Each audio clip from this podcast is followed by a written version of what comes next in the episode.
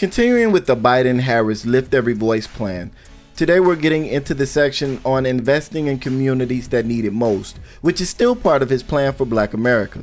The sections we're going to cover today include the implementation of Congressman Blyton's ten twenty thirty plan to help all individuals living in persistently impoverished communities, to create a White House strike force to partner with rural communities to help them access federal funds, to drive additional capital into low-income communities to spur the development of low-income housing, and to build and modernize infrastructure in communities that need it most.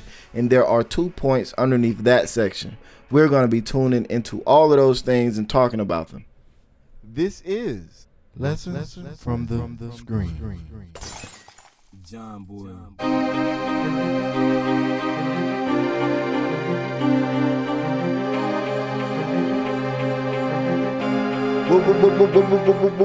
Welcome to Lessons from the Screen, the show where we give you a review of whether or not any information that you can get from any screen of any kind is worth your time. We waste our time, our energy, and our brain power so that you don't have to. And as always, you are always welcome. You are always welcome. I say it again, homie. You are always we diggity dog welcome. Lessons from the Screen is sponsored by PACSync, a Black activist advocacy and think tank organization with the purpose of increasing the quality of life for Black people in America through a focus on culture, education, and economics. You can check them out at w w w dot pacsinc dot org. Let's go ahead and get into the first section. Let's not waste no time. Let's let's let's let's do it. So the first section is talking about fully implementing Congressman Clyburn's ten twenty thirty plan to help all individuals living in persistently impoverished communities. And this plan has the stated goal, a stated goal to tackle persistent poverty in all communities. The plan says Joe Biden supports Clyburn's ten twenty thirty formula to all federal programs targeting funds to census tracts with persistent poverty. Now, the ten twenty thirty formula refers to a plan originally put forward by Democrat James E. Clyburn of South Carolina in two thousand nine, and the plan called for certain federal programs to direct ten percent of total investments to counties where at least twenty percent of the population has lived under the federal poverty line for at least the last thirty years. Now, the formula was put into action with the passage of the American Reinvestment and Recovery Act of two thousand nine, which at that time we called the stimulus bill, that came during the Great Recession. And since it has gone into effect ten years ago, it has been successful at directing money into poverty-stricken communities, but it has only been applied to the Department of Agriculture so far, and it does not allow or it does not allocate new funds. It directs funds that have already been allocated. So this plan was actually called a form of reparations at various times by various different politicians and presidential hopefuls. But taking this program from the three programs that it's applied to and stamping it on all federal programs is something that Black people have to consider the impact of before we begin celebrating. I mean, and that's just That's just what it is and what it's going to be.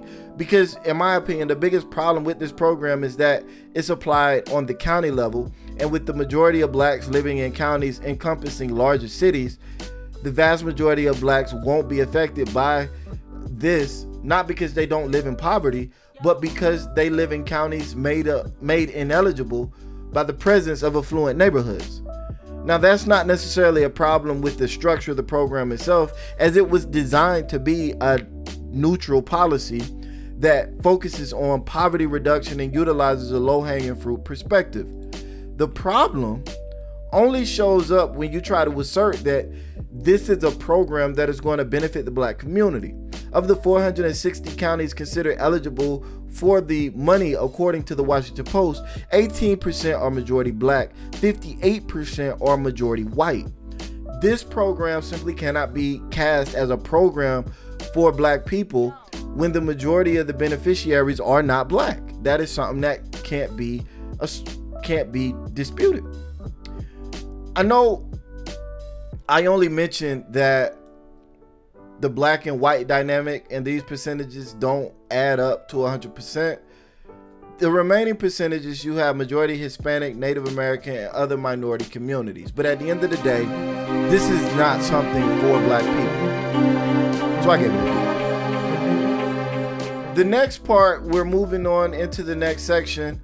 And this section is with regards to creating a White House strike force, strike force, to partner with rural communities to help them access federal funds. Now, this part of the plan says that the administration will create a strike force of agency leaders that will partner with community building organizations in persistent poverty rural communities in order to help them get federal resources. But this is this is something that piggybacks off the points made for the last section. The fact is, having a special strike force created to help communities gain access to federal dollars is a good thing if those communities need it, not taking nothing away from it. But it's not beneficial for the black community if those communities are in fact not black. And in this case, because they are using the persistent poverty model in rural areas, we know that the majority of these communities are not black communities. They are in fact white communities, or at the very least what we would call non-black communities. So yeah, this one was easy. So the next point we're getting into is the goal of driving additional capital into low-income communities to spur the development of low-income housing. And this section draws attention to the New Markets Tax Credit Program, which uses tax credits to attract private investments into distressed communities. This is something that has been talked about before in this plan, and this tax this tax credit program has generated eight private dollars for every one dollar of, of federal funding in the communities and in the spaces that it has been used thus far, and it can be used for many things in the realm of community development. According to the government's website regarding the New Markets Tax Credit Program, the N M T C program attracts private capital into low-income communities by permitting individual and corporate investors to receive a tax credit against their federal income, against their federal income tax, in exchange for making equity investments in specialized financial intermediaries called Community Development Entities, or C D Es. The credit totals thirty-nine percent of the original investment amount and is claimed over a period of seventy years. Now, Biden wants to expand the program and provide five billion dollars in support every year while making the program permanent so communities can take the credit into account in their long-term planning. However, this plan does not mention what safeguards will be implemented against gentrification, and as I mentioned in the past, the money from these programs and other forms of urban, urban renewal programs end up transforming communities from black communities to white communities, or at the very least non-black communities. So yeah, the community looks better, it's been renewed, the land is, has property values that have gone up, and the average income of the communities has lifted, and so you could say you've improved the low-income community, but you've also changed The, the demographics of that community, the cultural makeup of that community. You've changed the residents and moved those that used to live there into low-income communities elsewhere, which does not help the community that you're trying to help, which in this case would be the black community. So next we're going to be getting into the plan to build and modernize infrastructure in communities that need it most, and this part has two sections underneath it, but this opens the door for uh, infrastructure plans Biden has and opens the door to changes that are supposed to be beneficial to the black community. It points to Biden's one point three trillion dollars infrastructure plan to improve roads, broadband access, waterways, schools, and create uh, millions of new jobs with benefits, all of which sounds great, but let's see how he spends this to be something that's beneficial for the black community specifically. And the first point is the that uh, he's going to invest in historically marginalized communities and bring everyone to the table for transportation planning. And this plan says that Biden will create a new Community Restoration Fund for neighborhoods where historic transportation investments cut people off from jobs, schools, and businesses. He will also work to make sure towns and cities receive a portion of existing federal transportation investments. And this is another one that is kind of hard to analyze because we don't know how it's going to look. And there isn't a lot of information about what he wants to do and how it's going to be done. But I will admit at this point that I'm skeptical of any of these government initiatives because they usually don't really move the needle. And that's because a lot of them don't really address any root causes. And I don't see a, a, a strong difference in these issues. They're addressing the symptoms of the issues, but they're not addressing root causes, and they're not addressing the symptoms in such a way that the community itself could could could build up barriers and protectionist mechanisms for itself from the root cause, which is white supremacy. So the second point on the table here is bringing broadband to every American household. And let's just get into it. So this is Biden's plan to close the digital divide as directly stated in the plan. He plans to invest twenty billion dollars in rural broadband infrastructure. And remember, we have already said that rural areas of poverty are not black communities. Now he proposes to triple funding and expand this rural expansion of broadband and provide high-paying jobs with benefits.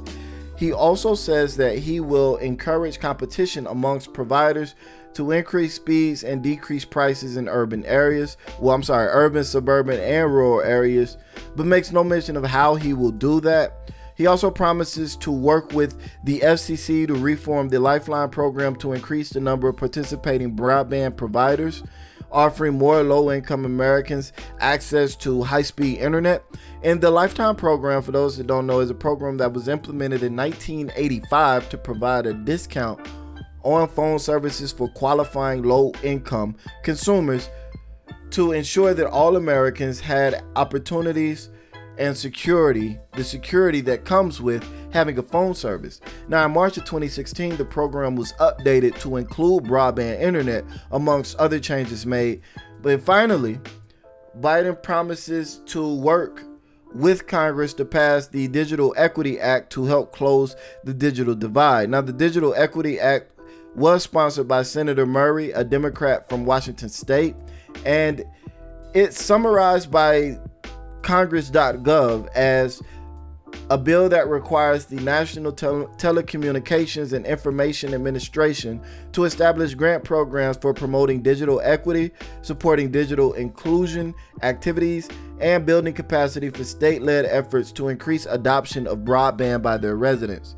Specifically, the bill establishes the State Digital Equity Capacity Grant Program to make distributions to states based on their populations, demographics, and availability and adoption of broadband.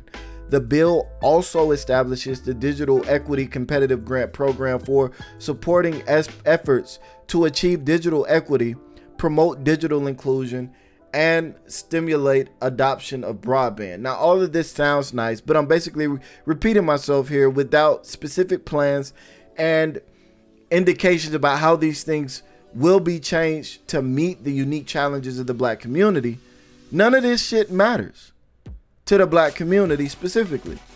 And his heavy focus on rural areas means that black communities really won't be in the scope en masse when they're looking at what these things are actually going to do. So I didn't mention my grade for the rest of these things because simply put, the grade for all of these are a D. But that's my opinion. That's my take. I want to know what your opinions are. Let me know what you think. Hit me up, Patrick at Think Free. Um, I keep saying that every damn show. Hit me up at Patrick at freedom train radio dot com, or you could leave a comment or a review on the show. Um, the YouTube channel is going to start differentiating itself away from the podcast now, where the content is going to be the same, but a little bit different in format, maybe a little bit different in message as well. Not, not, not. It's going to be the same theme, but it's going to be like two different productions. So go on over to the YouTube channel and definitely follow me there. Um, you can search me at lessons from the screen dot com, or you can look for the Freedom Train Network over there. I'm sorry, Lessons from the Screen, or you can look for me on the Freedom Train Network. And we will make it do what it do, people. It has been a great day, a blessing to you all, and I look forward to the next show, chatting with you again. Uh-huh. This is Lessons, Lessons from, the, from the Screen. From the screen. John Boy. John Boy.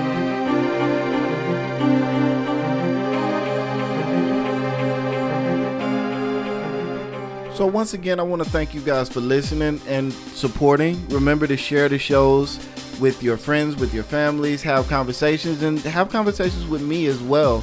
Give me feedback on what you think about the shows. Definitely, the place that you can find all of the shows is going to be the Freedom Train website, w w w dot freedom train radio dot com. Look for the Lesson from the Screen tab. Be sure to support us on Patreon, w w w dot patreon dot com backslash L F T S. And you can find some of the videos that we're going to be dropping on YouTube, on the Freedom Train Network's YouTube channel. You can also support us by going and purchasing the book, The Chasm by Patrick Birvin. You can find it on Amazon, or you can find it on the my personal website, w w w dot patrick b irvin, that's P A T R I C K B I R V I N E. Dot com. You'll find The Chasm there. Um, definitely support us. You can reach me always through internet or through email, Patrick at freedom train network dot com.